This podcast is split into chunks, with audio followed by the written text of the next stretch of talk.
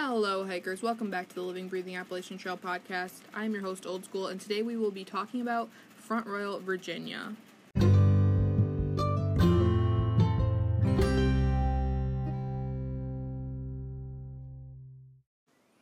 Hi everyone, editing Old School here. I just realized that you can hear the air conditioner throughout the entire podcast, so just try to ignore that. I won't make that mistake again.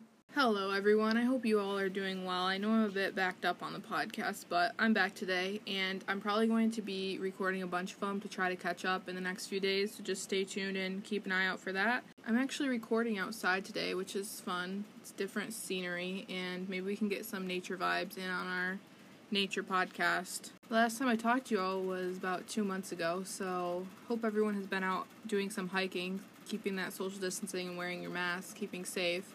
But yeah, let's get right into it.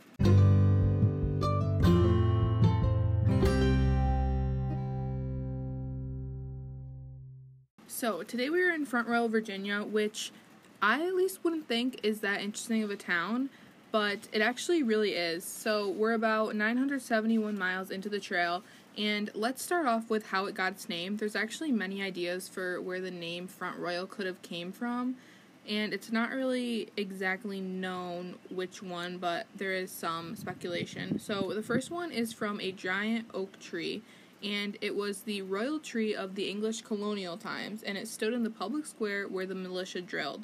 So the militia had a command, front the royal oak. So that's where Front Royal came from.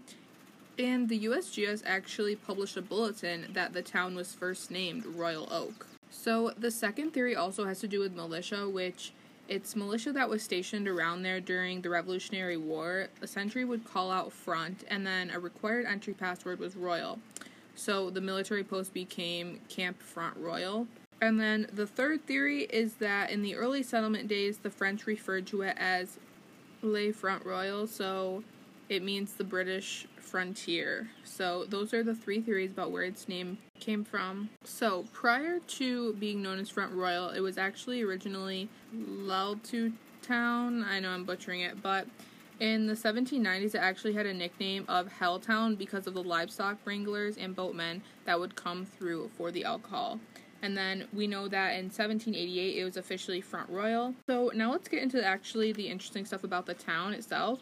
So from 1930 to 1989 there was the American Viscose rayon plant, and it actually closed due to over 2,000 environmental violations, and it was once the principal employer of the town and area, and the rayon tires for World War II and the rocket nozzles for the Department of Defense and NASA were made here. Which I think this is so interesting because Front Royal is just a little town in Virginia, and you would never think that such crazy stuff like that gets made at a plant there. Front Royal also has the U.S. Customs and Border Protection's Canine Center, which is used for training. And there's also a big story surrounding Bing Crosby in this town, which basically, Bing Crosby helped raise money to build a stadium there. And the movie Riding High actually premiered in Front Royal, and Bing had a concert on the courthouse steps, which I think is pretty cool. That's it for today's episode. Thanks so much for listening, and make sure to check out my website, livingbreathingat.wordpress.com, to see pictures from today's episode.